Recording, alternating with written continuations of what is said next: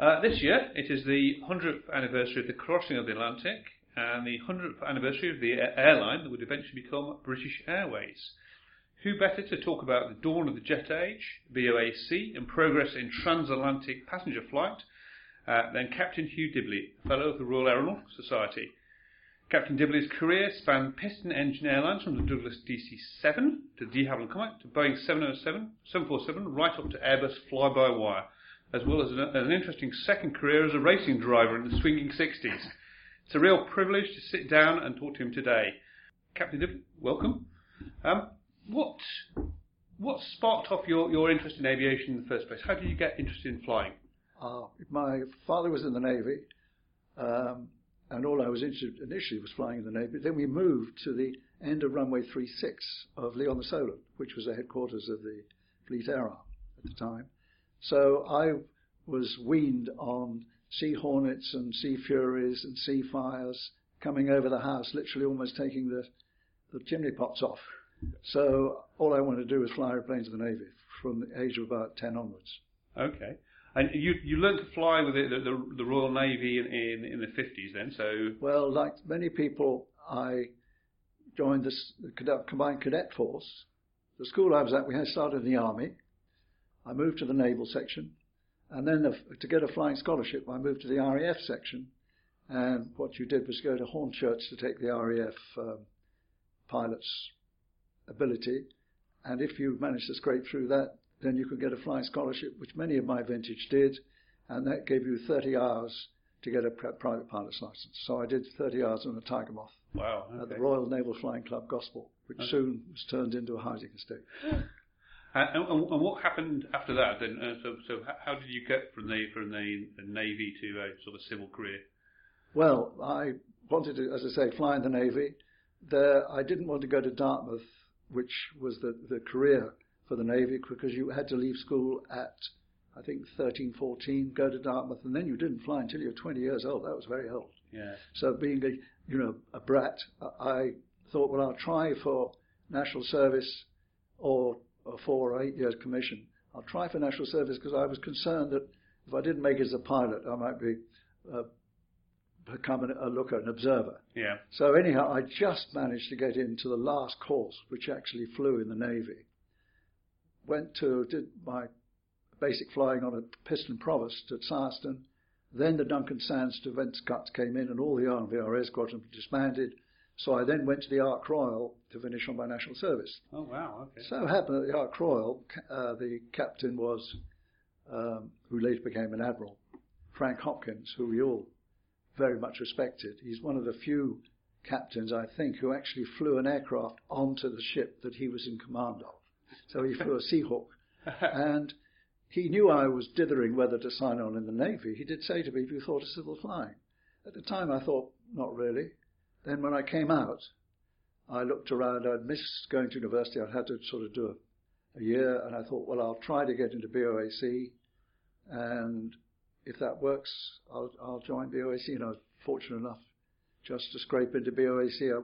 I had an interview, and they said, All right, you need to go to AST at Hamble, and we we trust them, and if they give you a satisfactory report, then we might take you on. So I did a short commercial course there to to uh, convert my military flying into a civil license. Okay. And what was that training on there then? What was the, what was the kind of training? Uh, basically, that was mainly chipmunks. Okay. And it was interesting, with quite topical. Um, fairly recently, upset recovery. We did upset recovery. You know, they would put us upside down and say, now recovery on basic instruments. So all that training was part of the, the scene at that time. And I think I, I flew an Anson to get the dual. Yeah. We had to get a dual engine uh, qualification. But my first type rating on my license was Auster variance because you just had to put something on there. And what was the? I mean, was the was there a, a lot of competition to get into to, to BOAC in, in, in those days? Well, I mean, you know, getting in at that, that getting your foot in the door was it very very kind of was there lots of other people trying to do the same thing there? I suppose so. The, the my colleague, there were two of us, midshipman RNVR. Ian Hannay was the other one at Syerston. I'd done a flying scholarship, he hadn't, so I had he had slightly more hours to do. Um, I managed to get into BOAC in September '58 and he, I think he didn't get his license quite in time or whatever. So he joined BEA the following year, which is very similar, I guess. But uh, I think if you if you had the the right licenses, then you could get in. I know my father-in-law, uh, my sister's father-in-law was an air marshal, and she did say to him, he's thinking of getting to BOAC, what do you think of that? And he said, oh, very good, if he can get in. and when, when you started in, uh, so starting as a, a, a, a pilot then? In, in no, the good thing, which many people didn't like, I thought it was extremely good at the time, uh, you needed straight navigators to right. navigate in those days. Using Astro, you had no drift ground speed. Um, you had Loran when it was available. The wind forecasts weren't that good.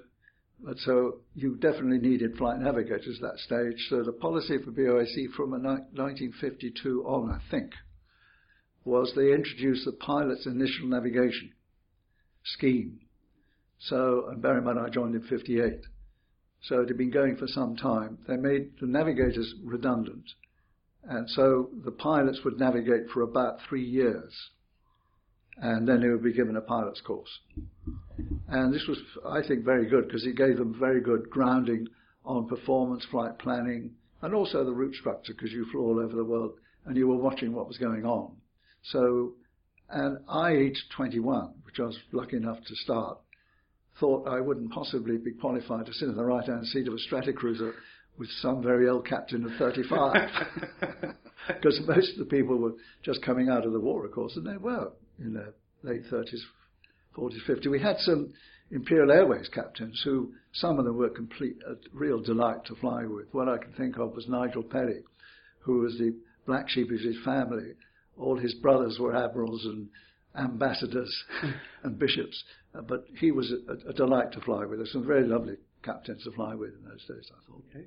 So, so as a navigator, and your, your first aircraft was the uh, uh, BOAC was the DC-7, was It was a 7C. You, you could navigate on the airplanes, of course. Yeah. So the first flights I was doing was leaving about 11 o'clock at night, doing London, Prestwick, Gander, Boston, New York. I wow. think. And I didn't know which way was up by the time I got to the other end. But I was just under supervision, helping with an, you know, with a supervisor. So I did three trips on 7Cs, then a couple of trips on Britannia's 312s, which were the long range 3 uh, Britannias. Then I was on Britannia 102s, going to, um, well, as far as Sydney, going mainly to India, which was not popular with the straight navigators. We never got a look in to go and see South America because that was still going to the straight navigators. Wow. Okay. But then there was mainly an industrial decision when the 707 came in. Um, I should say I went from, ended up on comets then. So I, was navigating on comets for about a year. Then there was an industrial decision that um, they want, Balpa wanted three pilots on the 707. The company thought only two pilots were necessary, so all the third pilots were posted to the 707 as navigators, and all the straight navigators were taken off the 707. So I was on the 707 from 61, 62 until in BOAC 70 or BA 71, BOAC till 71. In fact, I kept flying it with the Sheikhs in Abu Dhabi till 90, 91, so I actually was on the 70 for 30 years on and off. Wow, okay. So when you started off on the on the Navigator, uh, you know, obviously 100 years of transatlantic flight, yeah. and uh, last week we had a space-based ADS-B come in that was. Ah. Uh, uh, greater visibility across the Atlantic. What was it? What was it like when you were starting out on the on the uh, DC-7 or, or, the Comet being a navigator and, and, navigating your way across the Atlantic and knowing you were out of you know sort of radio range and, and, and what have you and the uh, radar range from the, from the you know you're on your own basically. yes. well, it was a, a good job satisfaction because if you walked off the flight deck, generally speaking, they could they wouldn't find their way. I mean, most we obviously for a while did the Pacific, so doing uh, Tokyo Honolulu, where the winds could be up to 250 knots, not terribly well forecast, you know, and uh, so it would take you uh, oh a matter of several hours less going eastbound than it did westbound. And westbound we'd have to go through Wake Island. We couldn't make it non-stop Honolulu. So those there you were having to use Astro and Loran, Yeah. and at night, looking at a CRT display with all the skywaves, you could basically take get any reading you liked.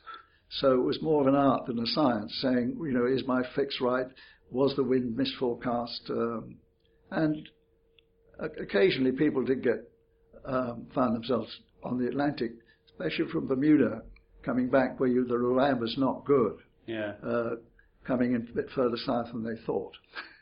But you you were flying, and these are the- obviously pre-ETOPS days, so you were always always flying within range of a, a diversion. Well, we're a four-engine airplane, so, Yeah. so it wasn't a problem. Having said that, if we could cover that, the big difference between when the jets came is with the reliability on a f- piston engine aircraft. It was not unusual to have an engine failure, should we say? You might even say it was unusual not to have an engine failure. and there were uh, several ditchings. Uh, people think about Sully being Yeah. know, the first ditching. No, there were several ditchings. Uh, Pan Am, I think, had a couple, or certainly American operators, to have a runaway prop, you know, where Yeah. the drag was so high you couldn't go anywhere. So the the Comet, obviously, uh, first transatlantic jet airliner. Um, what was that like to, to, to fly in? Obviously, more reliable and and, and uh, you know a, a better experience for the for the passengers. Or is Well, it definitely. I think the big change on the Comet, A, it was a beautiful looking airplane. I think one has to say that. But B, of course, the takeoff performance of a four engine aeroplane is not as good as a twin because basically it all depends on, on the engine failure one engine. So a twin, if you have an engine failure, it's half the performance. Well, if on a twin, both engines are going, the takeoff performance is, is spectacular as it is now, and everybody's used to that. Now the Comet was a four-engined jet, but really overpowered. Yeah. So really, the performance in a Comet was rather like a twin nowadays. But when you compare that to a Stratocruiser or an Argonaut or Constellation, even a beautiful airplane, lumbering off the ground and flying almost horizontal till it disappeared into the distance, a Comet would go shooting up to, well, over 40,000 feet even. Um, uh, but it was not economic. The, uh, in fact, when you were light, you save fuel by shutting down an engine or two, which not many people did, but some. But it was said that Alabaster, the flight manager, used to, if they're really scratching for range, they would Yeah. shut down an engine. But obviously, if you're going faster, then extra pressure on the navigators to do quicker fixes. Uh, yes, and we were using Astro, um, Astro navigation through the roof, and you you, you had to pre-compute. Basically, what you did, you would pre pre-compute the position or the angle of three stars, plot that on a chart, then you would take uh the actual angle of the star through the sextant, which you took two minutes to to take, Yeah. and then you would plot the difference between you- where, you thought the angle should be and what it actually was. So it was. It took about 15 minutes to do an astro fix. I occasionally uh, attempted to do 20 minute astro, so it meant to say you were working all the time. Wow. And okay. uh, it was interesting when I first flew in the right hand seat as a co-pilot on the Atlantic on a 707. Got to the other end, I feel I feel much quite less tired now because as a flight nav, you were really working all the time. Wow. Okay. With with the in those days, uh, you know, we we tend to think about uh, the jet age as inevitable. It's something that was going to it was going to happen anyway, and, and that, that uh, were, were is that correct, or were, were some of the airlines nervous about newfangled jets, and and uh, we've got we've got super constellations, and and, Well, and, and especially obviously with the, the, the comet crashes.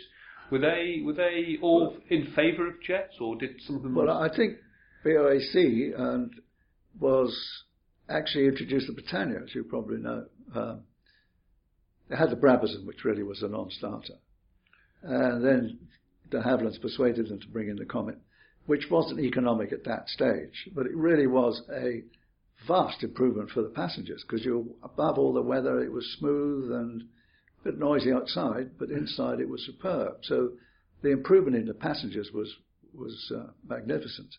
Um, but sadly, the Comet was too small. The Comet 4, and um, that was introduced in 58. But as you know, BOAC managed to beat Pan Am across the Atlantic because Pan Am had assumed that they would be the first jet aircraft, jet airliner across the Atlantic and publicized, I think, on the 26th of October, they would operate New York, Rome, or whatever.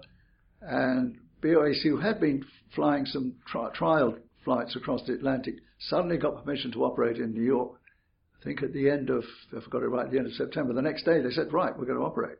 And so they, they, they operated and they op- had to go via Gander on the westbound, uh, but the direct, they would go direct eastbound. But again, that transformed um, uh, flying for passengers. Yeah. Uh, but the 7.0 was a, a, a different uh, league, partly because you know the, the, the, policy was to go for the engines under the wing, which uh, structurally was better, and it was obviously carried twice as many passengers, and the range was much better.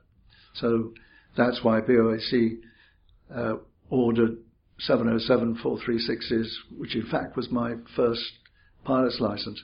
But, but getting back to your first question, BOAC was dithering whether whether the jets or the props would be good, so they had ordered a Britannia, but in due course the jets yeah. proved to be favourable. Okay.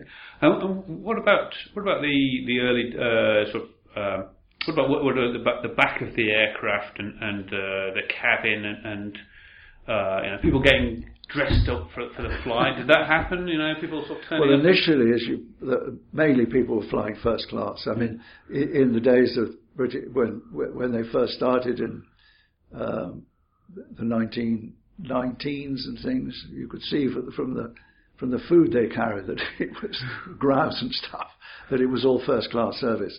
Then, in fact, when we, I think the initial BOAC Comet 1s were mainly first class.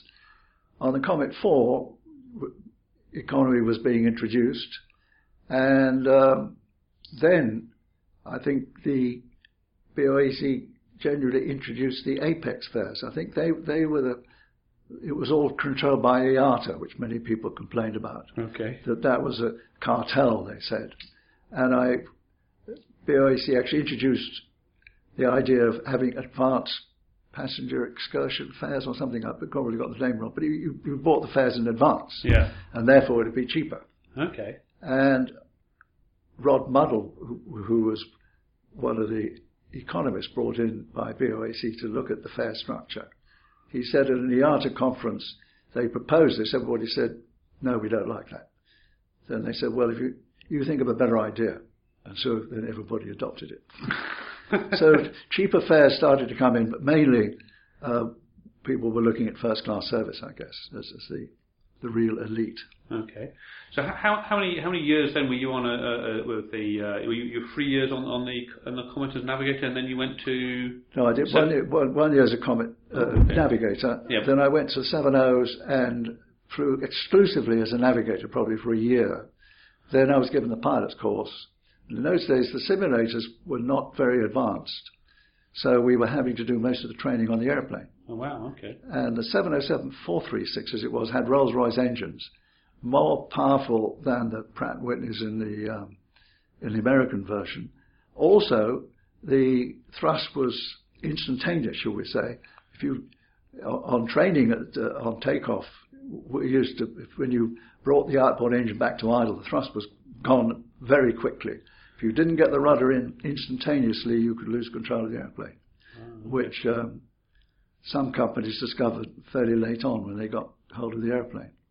But I hand it to, to BOAC that they trained a lot of people like myself who had pretty low hours. Yeah. You know, probably piloting hours. I had 300 hours, something like that, when I went on the 70. I probably had 1,500 navigating hours, so I was aware of what was going on. Yeah. But it, it, it we we did not um, lose any in from the time that uh, I was in BOAC. We didn't lose any airplanes from crew, shall we say, mismanagement, mm. really, uh, because the policy then was, which was introduced in about 1960, was that a co-pilot should be trained to the same standard as a captain.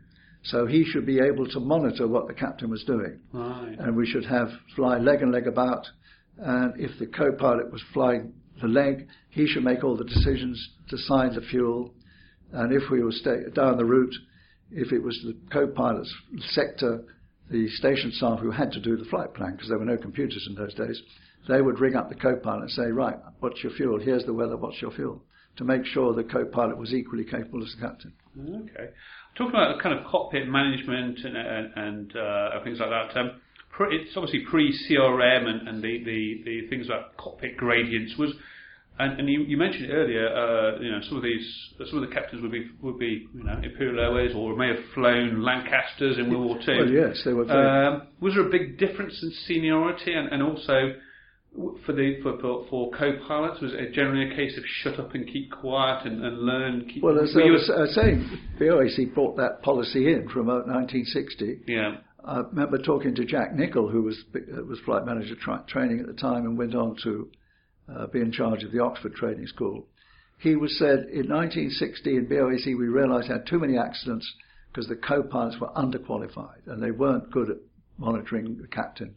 Therefore, as I just said, yeah. we will give them a part one. You, at that stage, you could have a, a part one or a part two rating on your license for your type rating for your aircraft, and they gave us all type one ratings uh, which is the same as a captain. So the idea is we should be trained to the same standard as a captain. And it took a bit of time, but they uh, it was similar to introducing checklists. Yeah. Uh, you may require on a different subject. Douglas Bader, uh, one of his accidents because he didn't use checklists and took off in coarse pitch on his aeroplane and went off the end of the runway. so, and I know talking to one of the, uh, he was ex-military pilots who was then a training captain on Stratocruisers, and he had a he taxied out with a Imperial Airways captain. Bear in mind, he was a, a sort of junior training captain, and the Imperial Airways captain, from what I remember of uh, him saying, "Oh, I don't use checklists." So it was Tom Nesbitt just said, "I have control." Taxi back to the ramp and shut down. he said, "If you don't use check- checklists, you have no place in BOAC." Wow. Okay. And much the it was a longer two-week play, and also they emphasised you've got to give flying to the co-pilots. You, you, they are there to assist you. That was the policy in Boeing. And I remember doing a um, my early trips on Britannia 102 with a very mature, ex, must have been ex-Imperial Airways captain, maybe he was ex, but the co-pilot was basically first officer was instructing him all the time. so it was accepted that, that um, uh, and I remember sometimes in fairly jocular ways, a, a, a good friend was going into, into Idlewild, as it then was. And one of the more excitable ex um, senior captains was um, when the Kennedy said, Have you got the field in sight? He said, Tell him I've got the field, tell him I've got the field. And the co pilot started getting out of his seat and Where are you going? He said, If you're going to land there, I'm not going to be sitting beside you when you do. That's Navy New York so I think there was a, a good repartee between the co-pilots and the captains, yeah. although the, it's fair to say there were some very, they say, very senior captains who were not particularly approachable. Yeah. But I found that they were fairly rare. But that was my, find, my finding. Were, were you assigned the same crew, or was it? No, absolutely not. No. The it's but it's interesting though that there were various different airlines, of course, one might say, because there were the Atlantic Barons, okay. who were flying across the Atlantic, of course, in, in the Stratocruisers and all these things. The big difference was they were paid allowances in dollars ah, okay. rather than getting meal allowances. Now, those of us going to the Far East, you just stayed at hotel and you got full board. So nobody, uh, you know, so it was very different. Okay. And um, then when the 7.0 came along, of course, it enveloped all these routes. And in BOAC then decided we would have three routes. We would have the North Atlantic, where of course all the barons stayed on. and uh, I'd forgotten the second one was brought to South America. And we junior people ended up going to Africa and, and, the Far East. And of course, frankly, going to Africa was in a way far more of a challenge. Yeah. Because there were no aids, no ATC, um, very little information. You could be going quite often. You took off without any any forecast because it just wasn't available, and you had to plan to go somewhere else and hope you got all the information you've got airborne. When you got to the other end, very basic age, probably just NDBs, no ILS. Yeah. So it, it, that was a great challenge. And again, I thought we're bound to have a little incident here or there. We, had, we did not. Oh. Well, in, in the in the pre-computer, pre electronic scheduling databases and, and diaries and calendars. What, what, was rostering like in those days? Um, did you get any, any say over which routes you could fly, or was it was it a case of butting up the chief pilot and saying, well, "I'd like to I'd like to join the, the, the transatlantic barons"? well, I think that was probably I think which route you went on was was probably done on seniority. You know, the dreaded seniority. Yeah. I know. I think my seniority was 1,028 for years.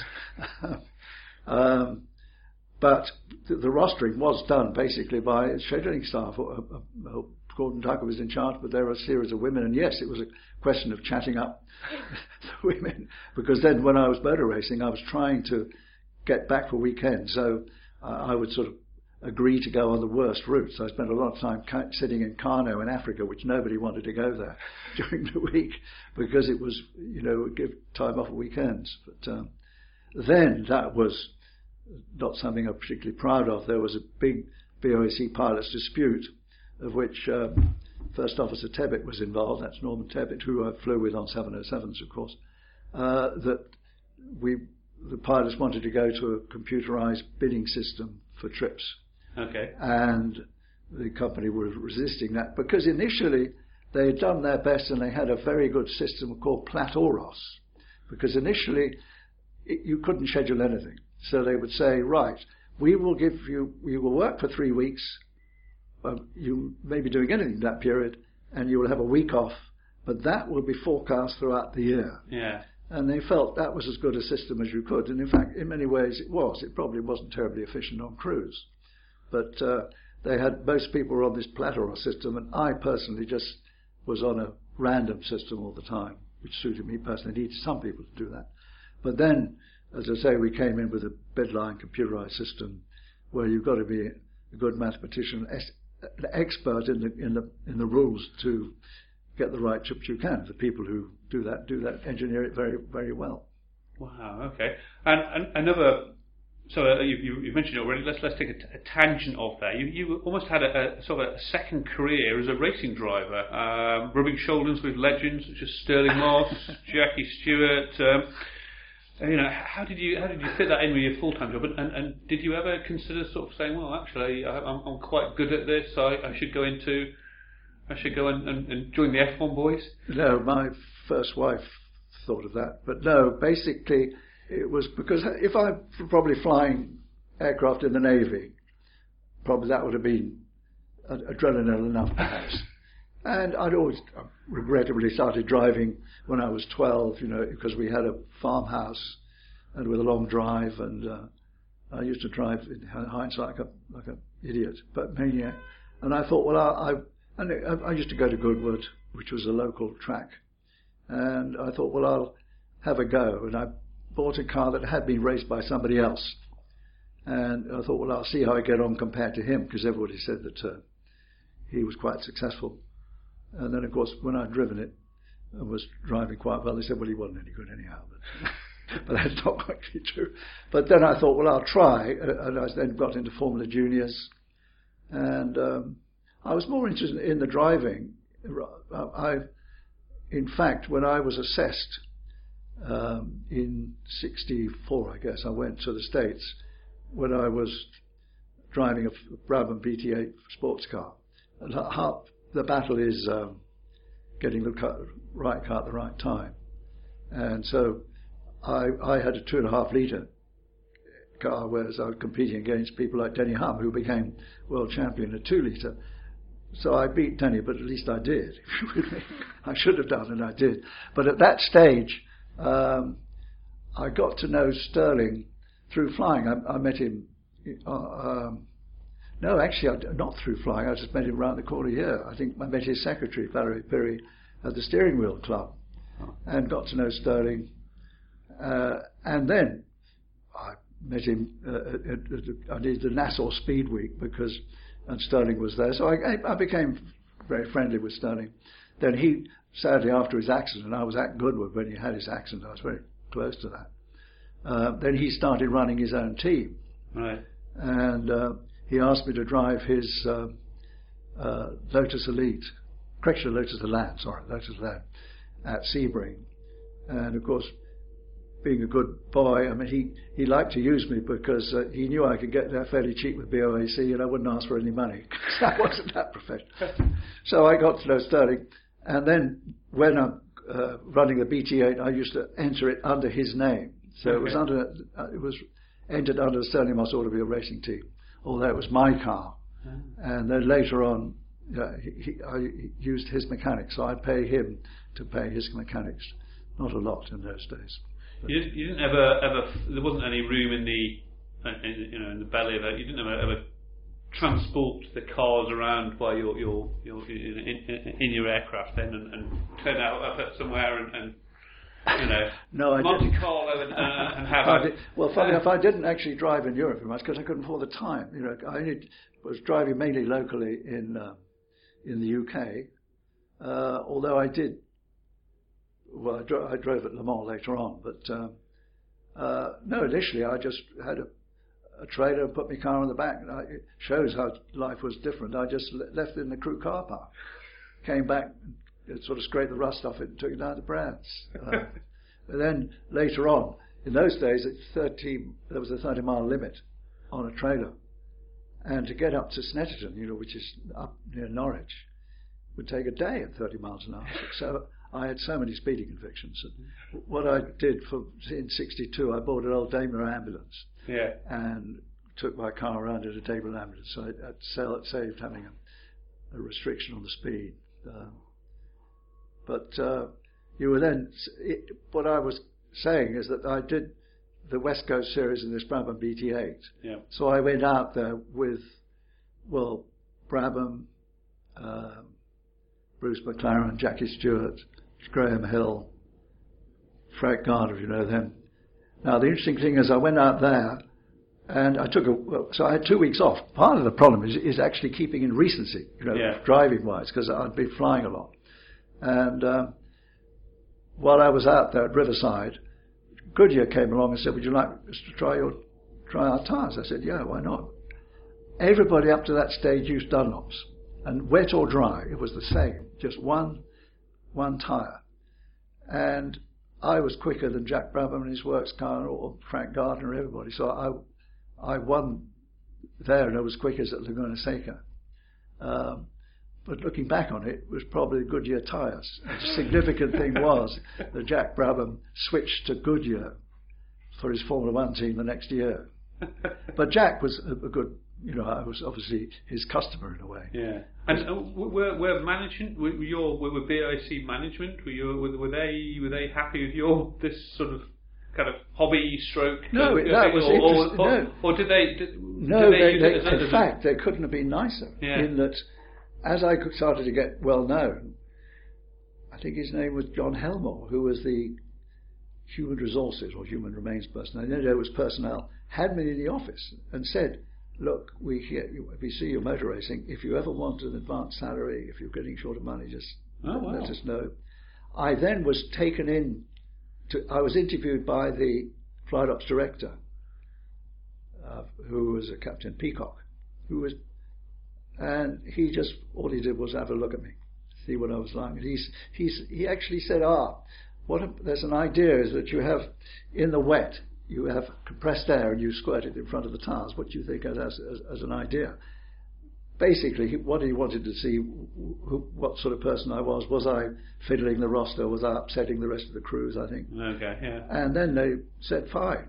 Now, when it's 64, as I say, I they were good friends of mine, Jimmy Clark.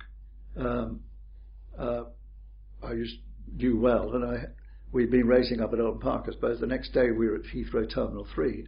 And I saw Jim, and he said, Where are you off to, Jim? And he said, I'm going to New York. I said, What?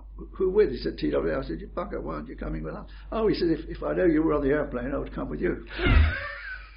so, uh, that was another story. Um, if it's relevant while I'm talking about it, when he won Indianapolis, he bought himself a twin Comanche.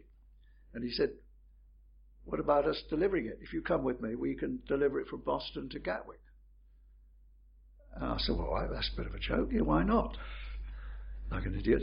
Fortunately, my boss, uh, George Lace, who'd obviously you know, been in the war flying those sort of routes, he said, you'll get stuck in Gander, He said, we're short of third pilots. No, you can't do it. so I rang up Jim and said, sorry, I can't do that. So he said, I'll get, I'll get a ferry crew to do it. Saw him a few weeks later. I said, how's your airplane, Jim? He said, got, took, took off from Boston and never seen off again. Blimey. Right. But I think that was because they got the CG, they put a tank in the back and got the CG wrong. Yeah, yeah. But um, I then discovered most of my colleagues in motor racing were not flying BOAC. The main, the only people who were actually using BOAC by choice was um, Reg Parnell. Right. Stirling would, would use whoever he got a better deal out of, understandably. So I then wrote a very stroppy letter to Sir Giles Guthrie saying that, you know, we weren't doing well enough and listed all the people. I got a letter by reply saying, you know, we must do better. And perhaps as a result of that, or they began to realize how much international motor racing was growing. Yeah, yeah. Then they started sponsoring a BOAC race. Oh, wow, okay. They started a BOAC 500 at Brands Hatch in 1967.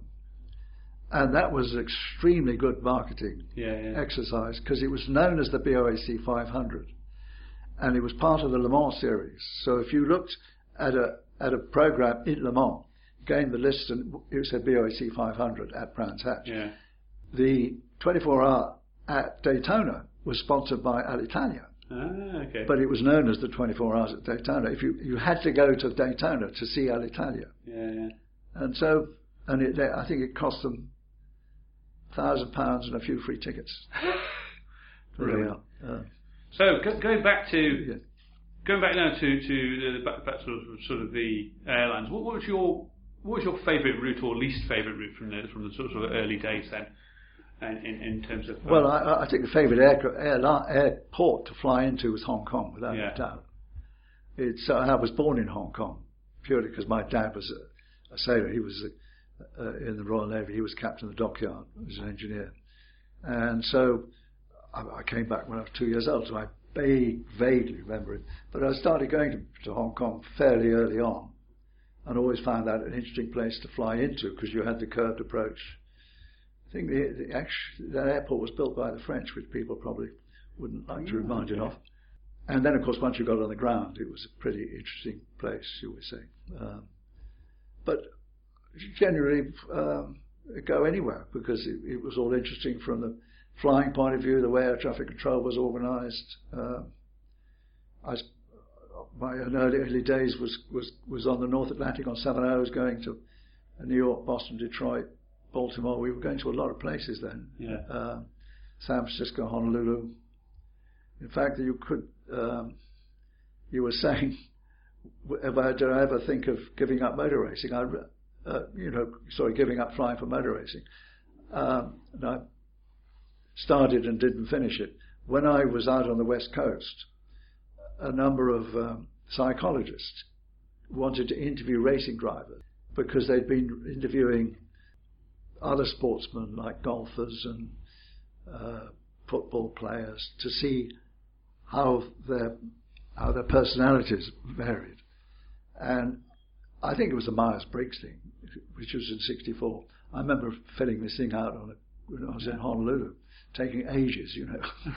um, and I'm sure Jackie Stewart did his because Jackie's that sort of person. He would follow through on that. I don't know how many other people did it, but I then went on my next trip because I was flying through there quite regularly at the time. They a- analysed me and they gave my results and they just said you are totally different to all the other competitors because you lack raw aggression. Oh. He said your personality is more like a psychologist because you're thinking of other people most of the time. So, so I, I, I was quite happy. And in fact, I, a subject we probably shouldn't get onto, but um, I started a small company building racing cars because um, the bloke at Brabham said he could build a car, and if he built it, would I put an engine in it and drive it? Yeah. And I said yes, and he, we did that, and I, he actually produced the car. A friend of mine in the States said he could sell it.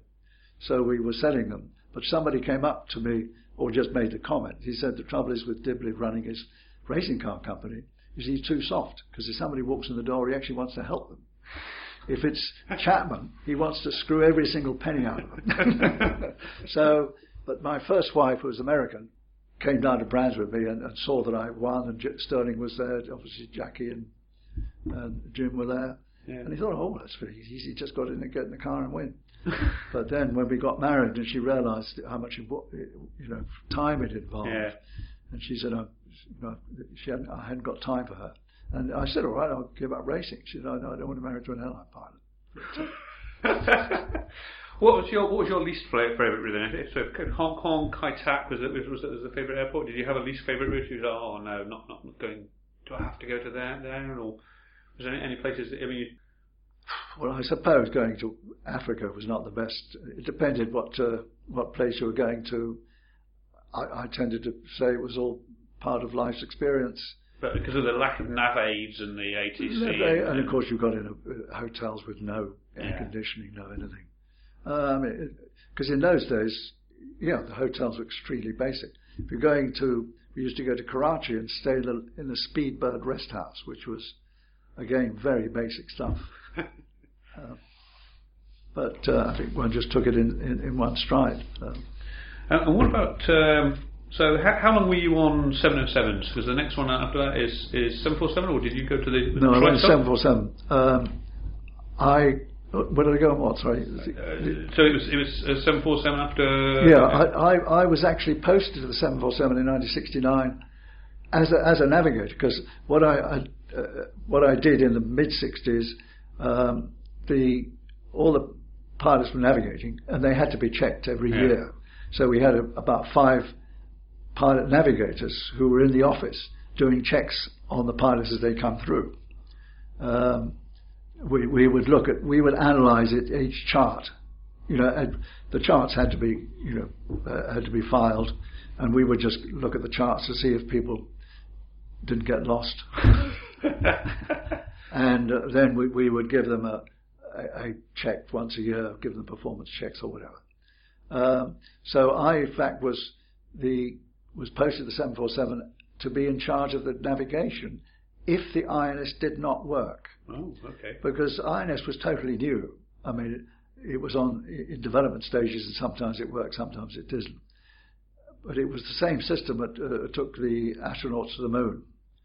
So you might say BOAC was being ultra cautious. The first three 747s had sextants in case the INS didn't work, Yeah. which it obviously did. Um, and we had Loran fitted to the first. That's a you know electronic navigation aid with a CRT. That was fitted to the first six aircraft, which we never ever used, um, because the INS turned out to be very reliable. Yeah. On the seven, yeah, and so I was put on it when it when as soon as the and I was meant to instruct the crews on the INS, but in the end it was so relatively simple. It was taken over by the normal conversion course, Yeah. and I then became a pilot instructor on the simulator. So I was actually a type rating examiner Okay. on the 747 from 1971. Wow. Okay. So just at the start of, I mean, it was it only came to service with, uh, you know, BOAC and, and you know, In 71. 71. Should have been 70, Yeah. but uh, due to the discussion with the pilots, it, it, we didn't start until didn't get agreement with Yeah. the pilots. I don't think anybody was that worried because the engine reliability was extreme, was dreadful in the first year, and I think BOAC made more money selling the engines to other operators than so they weren't too fussed that they didn't have an agreement. But then it was a good, a good, interesting time for the crews because well, these weren't necessarily on the aeroplane, you know, in flight, I should say. But one stage, I remember in the 73-ish, we were having six unscheduled engine changes per week on the flight, on the fleet. Wow. Um, So what was your what was your Im- Im- impressions of? I mean, we, now we look back. It's 50 years of the 747 this, this year. We've got another, another anniversary. yeah.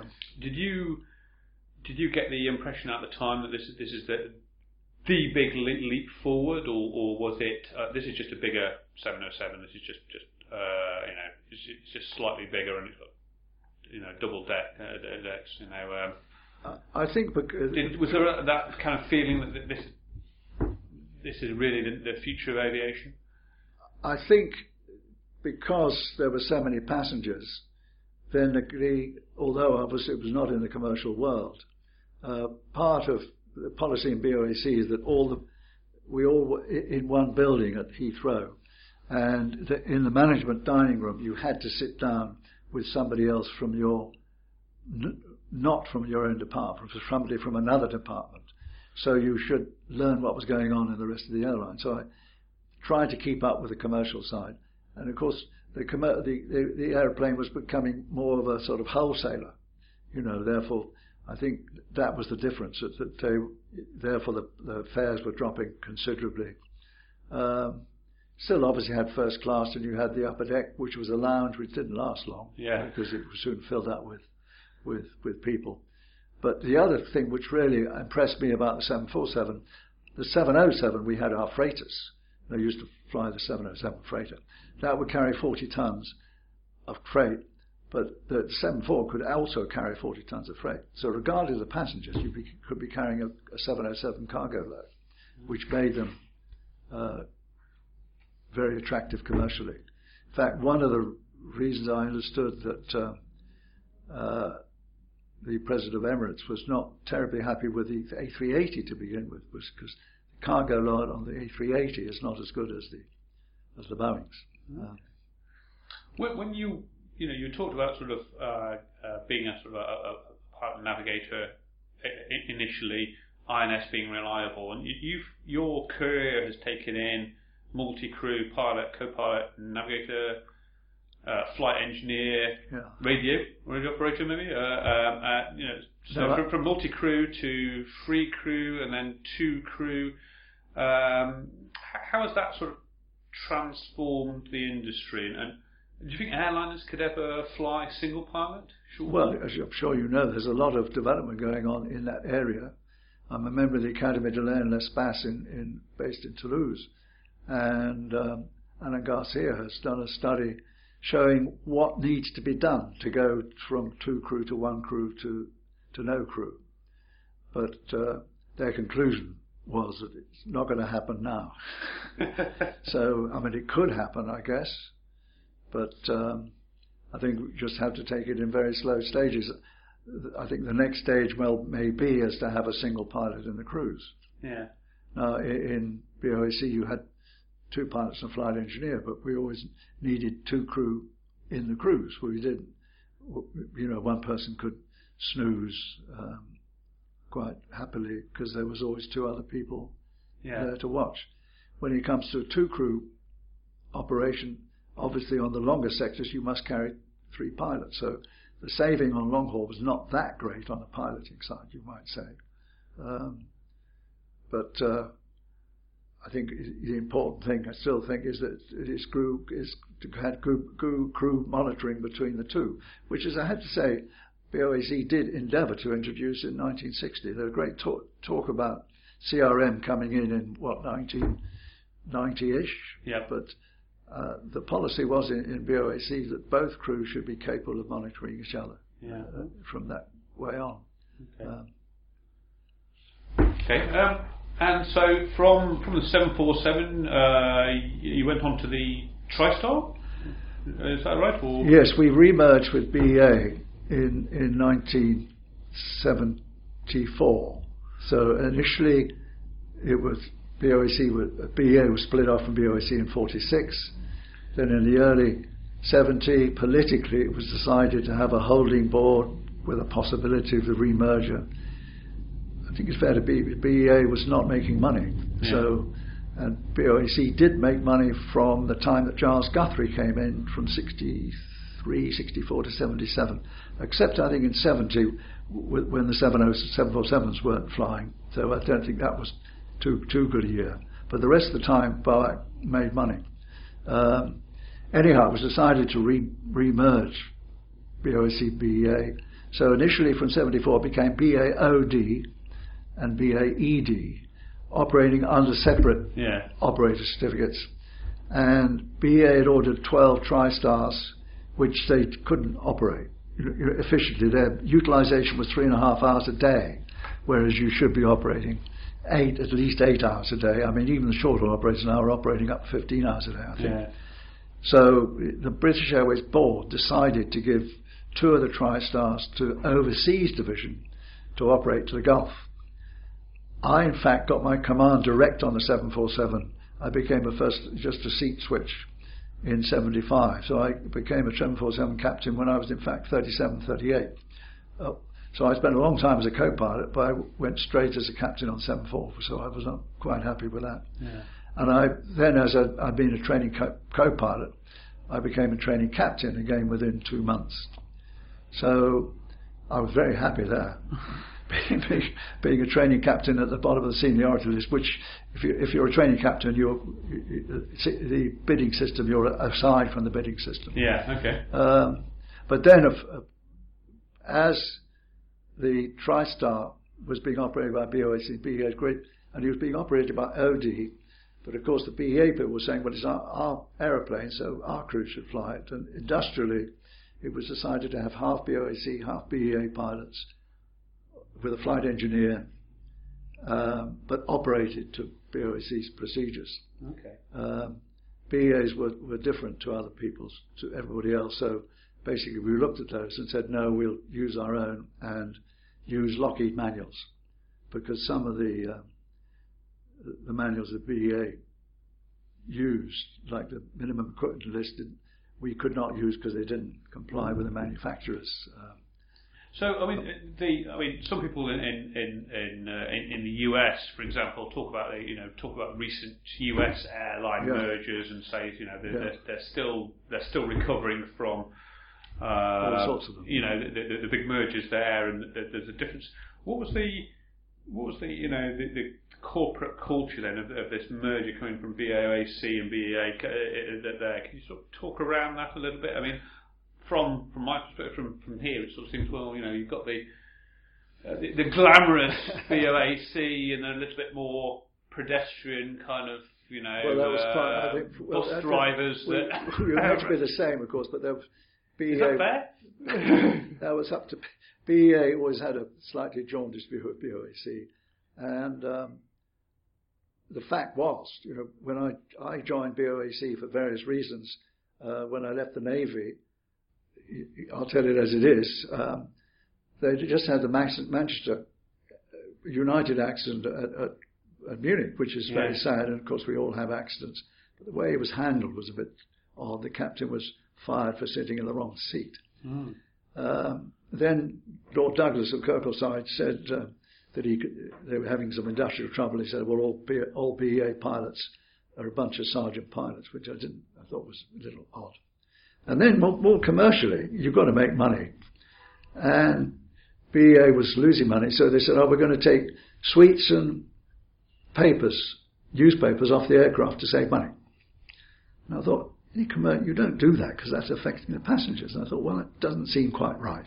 Mm. And it seemed very introspective. Uh, um, so I thought, well, I'll try for BOAC and got in. I thought, well, at least BOAC, you're, you're flying and competing internationally. Yeah. You're you're operating other people's airplanes, you know, uh, which everybody else is doing. So um, that's that's what attracted me to BOAC. And the fact was, whenever I met a BEA pilot, he would say, "Oh, fly, long haul flying's boring. You know, it's awful flying." say, well, it's a matter of choice. but it then turned out when we remerged the managers, and I was with a management person with BEA I knew quite well who said, and I said, well, such is the venom. I've always been met with by BEA pilots or people. As soon as they realise I'm BOAC, it was far worse in the Navy and the, in the Air Force. There's always a friendly rivalry between the, the, the, the Navy and the, and the, Air Force pilots. Um, I said, the policy must come from the top. Yeah. And this person looked at me as a complete fool. He said, of course it did. When BEA was split off from BOAC, they knew if they kept it similar to BOAC, and it was easy to remerge, they would lose status. So whatever BOAC did, they would do it differently, and they would slag them off at every opportunity. so it was an interesting period, shall we say, to come to go through. And as I say, uh, on the TriStar, we had the, we were trying to get them both to work together. And I had, and I think I like to think we we did manage that and I had to explain why we were doing it yeah. our way. Because in BEA, the policy was the captain would take off, the co-pilot would fly the airplane because he was better at flying the airplane, flying instrument approaches, and the captain would land it. Mm. And um, I said, no, our policy is you have two blokes in either seat who are both capable of flying the airplane equally well. Yes. So while we're, while we're still on, on the uh, uh, British Airways uh, part of your career, um, Uh, mentioned one aircraft. Uh, we haven't mentioned yet Concorde. So did did you do you ever put in for flying? No, Concorde? well, I, all I wanted to do actually from the, from the 60s was to fly Concorde. And in, in 69, when I was posted to 7-4, being a stroppy little so-and-so, I said to my boss, well, I really want to go on the Concorde. They hadn't even flown then. And they said, well, you can go on it afterwards if you like. But I just got, I, as I say, in 675, I got my command on the 747. And once Yeah. you, you, you couldn't switch to the Concorde. Um, however, I was very close to the Concorde people and I shared an office with the Concorde manager when I was a flight manager. And very early on, oh, Keith Myers, who was the training manager, you know, had me on the airplane trying to fly it at um, 60,000 feet. So I, I was, I had great interest and admiration for the Concorde. Yeah. And I, I did flew on the Concorde as commercially when I was with the Gulf because I went to the Gulf flying for the Arabs and they would give you first class tickets. So I actually, when I was going to Denver, flew on the Concorde commercially. Wow. But then in, in BA, um, management pilots had to do three engine f- ferries at that stage. If an engine was, if you, and there was, I had a call at six o'clock in the morning saying, well, there's an, an aircraft stuck in New York. W- w- We need you to three engine ferry it back. You can go out to Concorde when are you're going to come back. And I, kind of long story short, so I did two trips when I went on the Concorde out to New York and three, flew a three engine ferry back on the 747. Yes, engine failure. and I did, I did say to the, my friends on Concorde, if I can now fly a 747 back, why can't you fly your little airplane back now instead of going to the hotel? No, So- it, it was a superb operation at Concorde. So moving on, on, on from British Airways, you then, you then went on to fly for the Abu Dhabi Gilman VVIP flight, and that was Yes. that was the 747 747 SP, SPs, yes, yes. right? So kind of a really rare variant of the of the jumbo It jet. was even more, well, not particularly, well, quite rare because it had Rolls-Royce engines. It was taken, out, it, they they started production line out of it. They, after the, when the Arabs started the oil, they obviously were getting their own airplanes. Initially, uh, Abu Dhabi and Qatar subcontracted, you might say, wet lease BOAC VC10s, which were very popular, and they were superb, of course, the VC10. I didn't go, I would have loved to go on the VC10, but again, being on 7.0s, I couldn't switch. Um, then when the, the VC10 started fading out, they were getting their own airplanes. They got a 707 in, in Abu Dhabi, and they wanted BOAC crews, so we would provide the crews from London, and we would rotate the crews on a seniority and suitability. Not everybody would, would go there. So we would pick the people in seniority order. Some people obviously were not, because you had to be extremely flexible Yeah. for operating that sort of operation. So they operated 7.0, and then when they got the 7.4, they, Denzel Beard, who was in charge, then said to me, would I uh, set up the 747? I, I said, well, I didn't want to leave BA, so I was in fact sub- subcontracted, seconded Yeah. to, to um, so I set up the 747 and then eventually became the acting director operations, which was in charge of the seven airplanes, but also 43 stewardesses, of which 40 were Arabic. And that was not easy to manage, shall we say, because you didn't know what the rules were from day to day.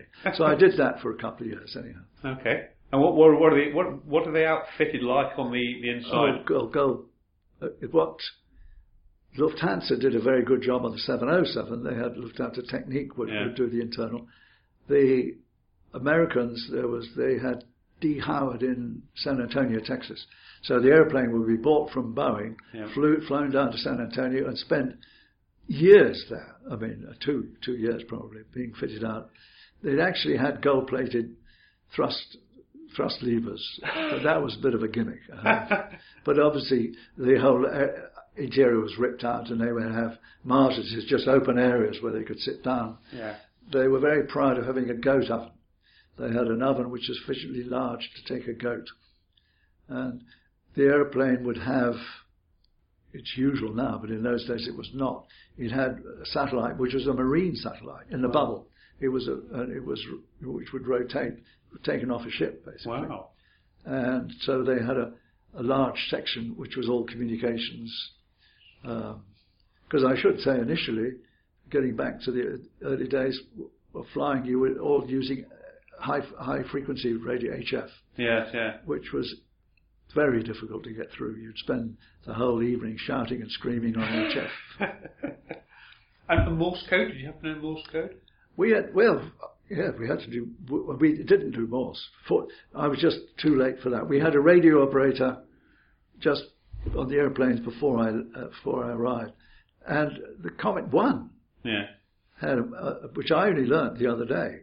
It had two pilots, a navigator, and a, and a radio operator because they still needed Morse code. The co-pilot used to pre-compute his astro, yep. get out of the seat at top of climb, and take his astro fix Yep. and um, then get back in the seat for the descent. That was getting a bit too cavalier. I think. and on this Comet 4, we didn't have that. We had a you know, proper navigator. And so moving on from the uh, the Abu Dhabi kind of royal flight, you then went to Air Hong Kong. So that was that was, the, that was a freight airline. Yes, it was totally freight. Yeah. Um, as I say, of course, of course, the Abu Dhabi operation was superb because you were flying the head of states. I remember flying all the Abu Dhabi head of states from Abu Dhabi up to Beijing. So it was Sheikh Mohammed, Sheikh Khalifa, a, a very nice people and very competent people. And Sheikh Mohammed, he had the Dubai Air Wing. He flies on airplanes. Yeah. Um, but yes, I, I, then the contract with with Abu Dhabi came to an end, and so I then was leaving BOAC, and I got to know Air Hong Kong because they bought 707s. I was still current on the 707 while I was flying the 747, and they needed it put on the Hong Kong register. So while I was on a trip, I think probably with BA or maybe you know I, I did fly it especially. Uh, I, I, did a C of A, you know, certificate of airworthiness for them to accept it onto the Hong Kong register, yeah. which was the same as the British register. And then they said to me, "Oh, we're getting 747s. Would you come and join us then?" And I thought, "Well, I'll believe that when it happens." and it did, but it was they were in big trouble economically, and they were talking about going broke, and and a person called Stanley Ho took over the uh, the operation. He was about to wind it up, but part of my interest, I didn't really mention this. Uh, when I gave up motor racing, I went into fuel conservation, which I found just as interesting, frankly, as driving airplane, uh, you know, cars in circles. Okay. Uh, because the airplanes were not being operated very efficiently, and more significantly, coming into Heathrow, the airplanes were being descended down to two and a half thousand feet, and the fact was that BEA, which was the majority operator coming in here, had a, a simple procedure. They said leave the holding fix, gear down, flap 10, auto thrust in. So they were leaving the holding fix in a very high drag configuration. Didn't matter where the holding fix was. Yeah. And I'd flown from Lambourne in the east all the way round over Henley and back again for 20 minutes with the gear down on a Trident. On the other hand, I was going over, pushing the children around Regent's Park Zoo, and you could see that the aircraft coming off Bovingdon, going on a heading southeast, out over Greenwich and then over London, the B aircraft coming up with the gear down, so they would descend very quickly, whereas the DC 9s of SAS and KLM uh, would be sort of gliding over. And then, of course, the fact was they'd be then flying at two and a half thousand feet right over the centre of London, and I lived to the west. And if they came over the house, you could not talk. Yeah, yeah. So I wrote an article in the Guild of Air Pilots Journal saying we should start descending approaches. We shouldn't be sort of coming, diving down diving. to that we should be actually coming down on a, decl- on a controlled descent. Mm-hmm. And that was introduced in 1975. Oh, okay. Um, so a lot of people in, in, London. What? A lot of people in London have you to thank for a quieter, uh, a quieter life. Yeah, the people further out. Probably the people in Richmond will never be happy, and Hounslow even. You know. But yes, in fact, the person who initially BEA said no, we can't do that because we need the we need the thrust for the engines. But then Lufthansa came along a year later and started preaching exactly the same philosophy, and it was picked up by the press, including The Economist and people like that. And then Nats basically said to BEA, "You've got to introduce this," and it was introduced in BEA by a lovely man called uh, Frank Dell and Frank introduced it to BA, but he very sweetly, when I saw him some years later, he said, well, that was probably my biggest achievement in life. He said, but it was your idea. Yeah. Now, now fuel efficiency is the number one thing that Oh, airlines yes. worry Well, about. indeed, uh, you know, any, well, any fraction you can get. Amazing. Uh, so, That was in, but that was in 73. I started that because, of course, the fuel price went yeah. up significantly, yes. Oh, okay. So from uh, from Air Hong Kong, you then went on to uh, Airbus in, in Yes. Toulouse. Well, Uh, so fly by wire on, on and, the, and- on, the, on the way there, should we say, yeah, What I liked about Air Hong Kong, it was just a straight freight operation. You Yeah. might say how terrible, but it was really carrying the maximum payload at minimum cost.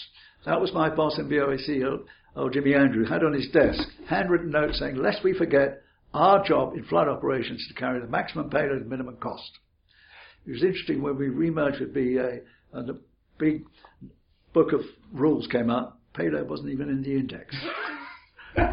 but um, anyhow, th- that was, and so what we did was to try and get the operation more efficient Yeah. by doing reclearances and getting the payloads up, which we did. And in fact, Stanley Ho realised that it could actually probably make money, and they were.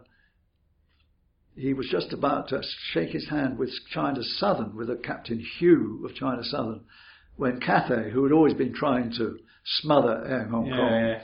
realised that they had to make a sensible bid, and it was bought by Cathay. Mhm. So um, at that stage, I should have been the become the VP. I, I was the chief pilot. But of course, when you remerge, all the top there goes. yeah, yeah. But coincidentally, at the top, which I didn't mention, uh, when I went back to 707s as a manager, we were operating uh, 11 airplanes outside BA, even though BA was not operating 70s. We had a little Dibley's Air Force, they called it. and one of them was the Air Mauritius scheduled operation. And um, we operated their 707 for them. And in fact, getting back to fuel conservation, uh, we actually, in fuel over Air India, saved them more fuel than the cost of the crews Wow. because they they agreed that we'd save them about 13%, and the cost of the crews were two million uh, dollars a year, and so the, so the crews, which were only costing were less than two hundred thousand dollars a year. So that was always been my interest, really. Yeah. Um, so Air Mauritius then asked me to go back as the director of operations. Initially, they'd said when I was in Abu Dhabi, "Would you like to come back? It's it's a non-flying job." I said, "No, thank you." And they said, "Oh, we're getting A340s, so we'll give you an A340 course." So I joined Air Mauritius, was given an A340 course, then was introduced to Airbus, Yeah. and I, I was with Air, with Air Mauritius for a year. Um, but uh, like a good friend of mine who was in Air 2000, the human resources people felt they ran the airline, and I clashed with them slightly, so um, decided to leave. What- And, and Airbus, because I got to know Airbus, and then Airbus said, "Well, come and work for us." What was the uh, what was your your was it a big culture shock then to come from a uh, you know uh, the, the, the Boeing culture or the Lockheed culture or even de Havilland uh, and, and Well- side sticks, fly by wire. No, it's, I think that's grossly overdone, frankly. Yeah? Grossly overdone. Um, and I would say another thing is that I thought I'd done quite a good job going from a 747 Classic without a, without flight management. We had Yeah. flight management on 747 in BA to an A340, and I thought it was a great achievement. But then when I was working for Airbus um, and, and checking pilots, Chinese pilots, I remember checking a Chinese captain who had gone from Tupolev 142s to a, an A340, not speaking one word of English. I thought, well, that's a that's a pretty good achievement.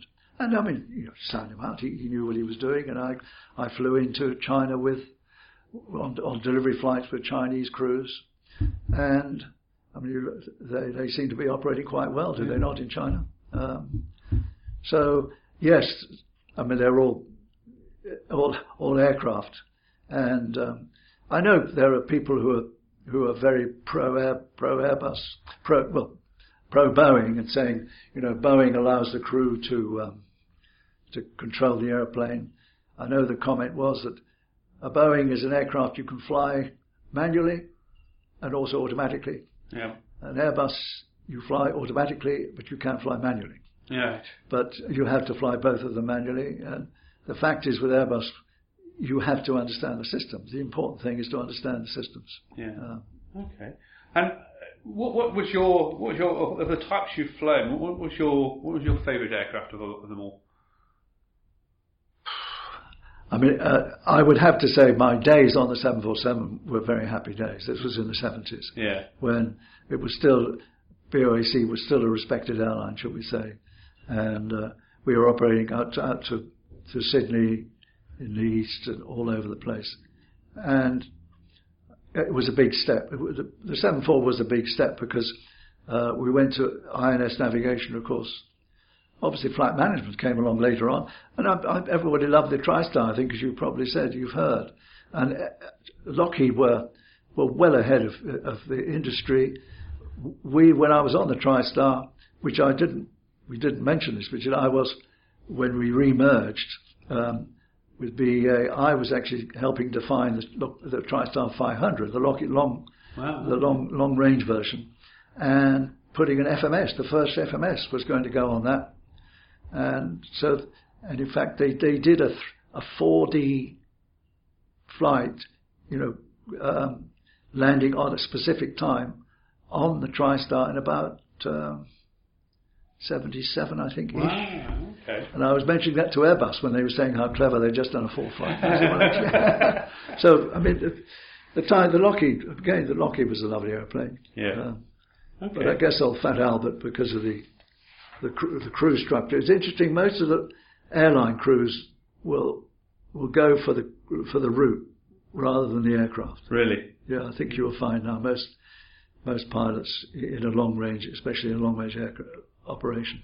I mean, um, so you, you've you've had you've been uh, your career has obviously spanned, you know, such a wide variety of, of aircraft and, and, and the new technology that comes in, FMS and fly-by-wire and, and side sticks and um, what what do you think was the biggest um, the biggest leap in aviation safety that you've seen over you since the, since the dawn of, the- of the jet age? Um, Well, is there anything you could point to say, wow, that really, that really was, a, is it, you know, a, a, a, a game changer? You know, Well, like, would you believe TCAS this? No, it well, TCAS certainly probably saved the the um, operation over Africa, I guess, because initially flying down to Africa, no, no, nobody would know where you are. The air traffic control was appalling, but there wasn't much traffic. Then after apartheid, of course, the traffic came up and always felt its train. But, but I, perhaps ironically, I would say DME, distant measuring equipment, in the which came in in the late 60s, because before that you just didn't know where you were. yeah, Now, as soon as D, the DME came in, the distance measuring equipment, which was a hike, you knew how far you had to go to um, to land or to the wherever you're going. Therefore, you could immediately start um, computing your what height you should be at. Most people just multiply by three. yeah, And in fact, I didn't mention that. I, the Americans w- were used it going into the States a lot. They would give you a clearance based on DME. And they would say you'd descend to 11,000 cross 60 DME at, at um, 15,000 or below. And you could work that out. Now, some, that's difficult to work out in your head yeah, yeah. because you have to look at the DME, subtract 60, multiply by 3, and add 15,000. And I defy anybody to do that in their head. So I came up with a little circular slide rule.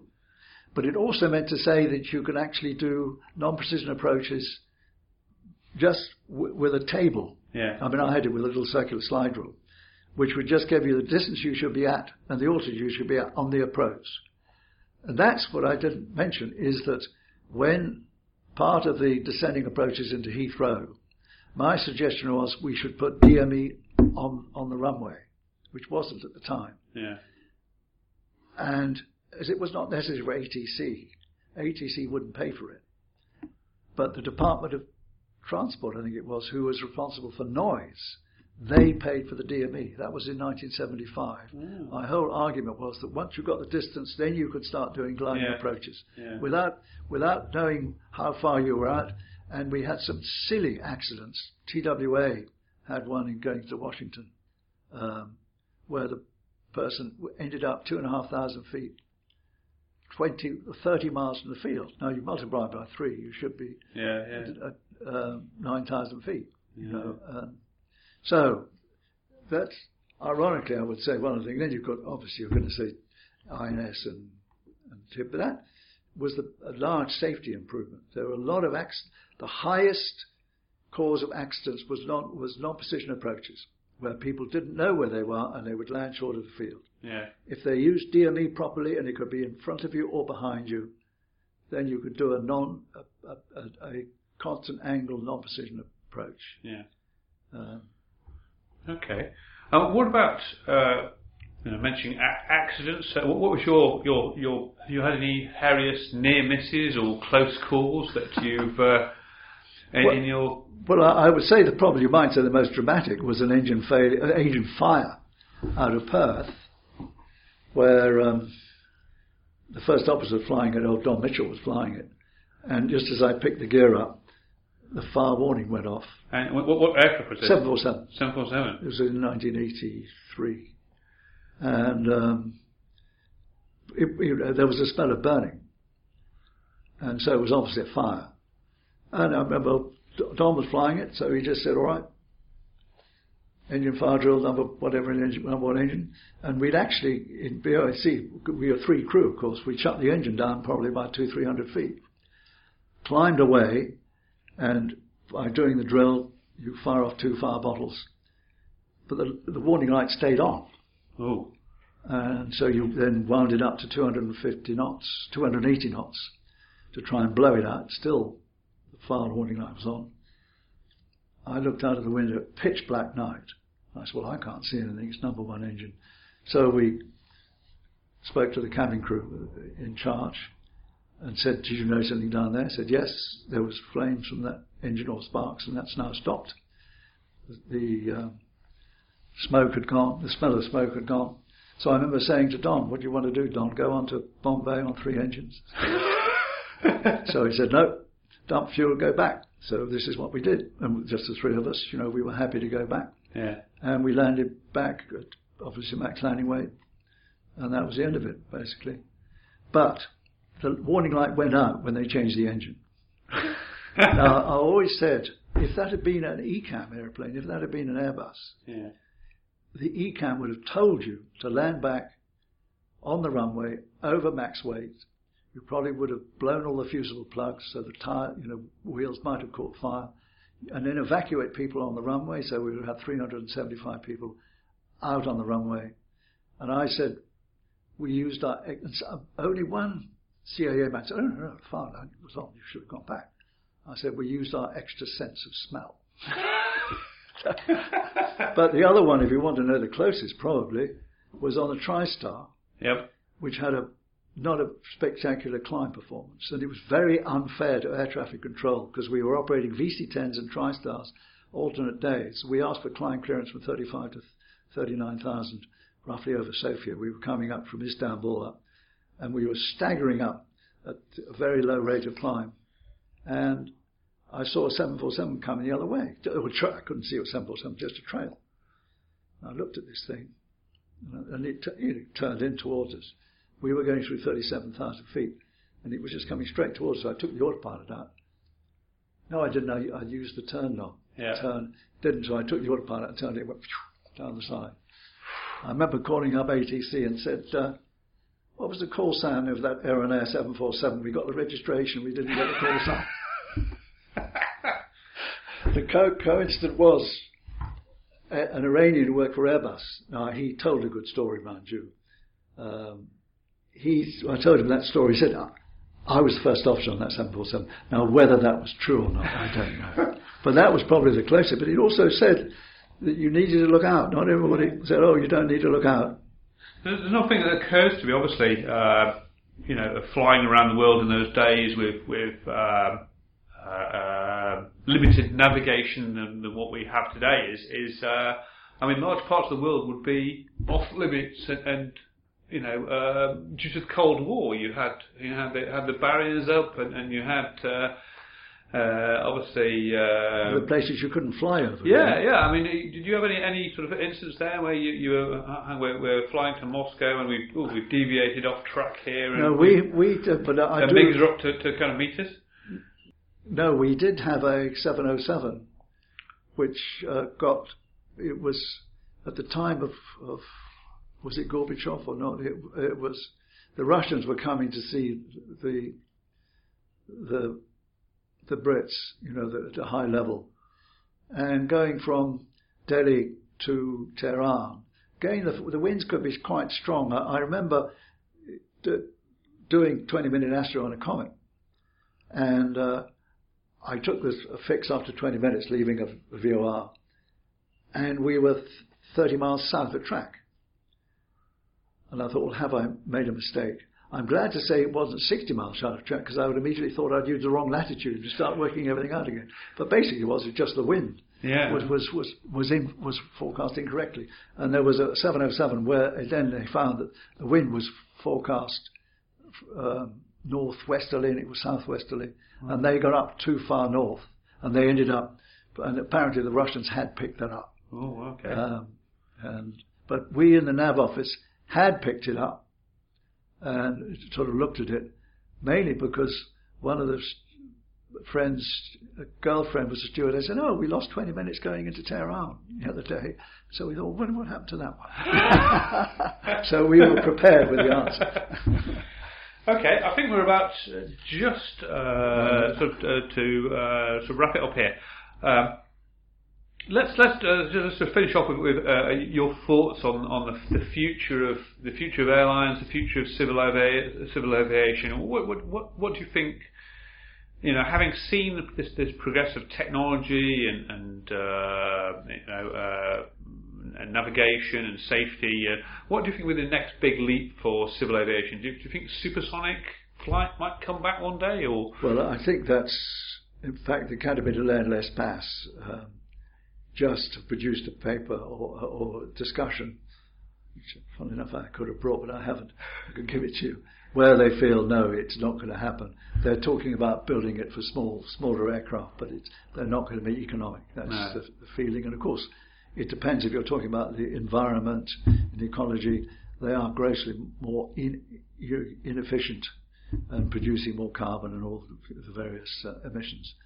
So the Academy de l'Air, and I should say that who've just looked at it and they feel no that the, the, the current ones are going to be ve- very difficult. There might be some small supersonic VIP aircraft Yeah. perhaps, but nothing of any substantial size is not thought.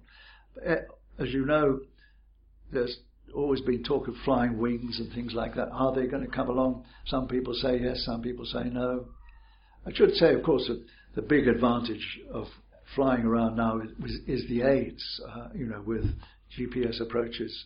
So where you don't have to do vi- visual approaches. Having said that, my feeling always is that a, the most efficient approach is a visual approach. Once you can see the runway Yeah. and fly it. In fact, I could say I was going into, into Heathrow downwind uh, on a 747, and at the same time as a Concorde was going off, and because the Concorde had a had a fixed route, they would fly over Greenwich and they would put it into the INS system, so they'd always fly that route. Yeah. And I remember looking down to see the runway there and just say, calling up Heathrow and saying, "Can I do a visual approach?" And they said, "Yeah, help yourself." So I just turned in, and they actually said, "Oh, uh, you better back off because you'll cack out the Concorde." So we turned inside the Concorde, which just shows that if you know, if it, a, the most efficient approach is when you can Yeah. fly visually. Otherwise, if you're doing it automatically, you've got to pre-program it. Having said that, um, people I respect now in the Caribbean, you know, we used to really have good flying, just flying visually around the Caribbean. They were saying people who just lose the skill of flying visually, so they they tend just to opt for the, the standard now, you know, GPS approach, Yeah, where yeah. where they know the airplane can fly it. Yeah. But uh, Do you think, do you think hybrid electric aviation for short haul uh, would Uh, that well- would, well- that would that make a, a change in operation? Because there you you you're, you know you, you talked about kind of fuel uh, fuel management. noise, noise too. I mean, that's what I'm wondering if, if you know there was talk of Boris Island and all that. Will aircraft in due course become sufficiently quiet that they won't make any noise? and you look a bit stupid when you build a Boris Island out. And in fact, maybe Heathrow might be Yeah. uh, might be acceptable. Yeah. Um, it's going to take some time. I'm sure you, the the idea is to have rather than uh, two engines, you you have one engine uh, with a generator and lots of electric motors driving propellers. That's probably the next stage, is it not? Very small aircraft, of course, they might do the electric, uh, be powered electrically. But then the other people have been talking about all this time is hydrogen power. Yeah. There's, I went to a, a place in France and the person had, had built a hydrogen model aircraft. I mean, a fairly big one. But his comment was that uh, the, the equivalent electrically takes, and I probably got the time exactly, not exactly right, it takes about two hours to charge and last for half an hour. Whereas the hydrogen one takes 10 minutes to charge and lasts for half an hour. Interesting. But again, hydrogen is one of those things that's always people have their ideas about, but it's until you get the generation yeah. and storage. Yeah. Fantastic. Right. Okay. So on, on that that note, unless there's anything I've forgotten, Well, no, I don't know what you what you want. um, it's been an absolute pleasure. Well, it's been I- fantastic I to, I- I uh, don't know if to, uh, to to get you on the record, and uh, many thanks. well, thank you very much. Pleasure, Tim.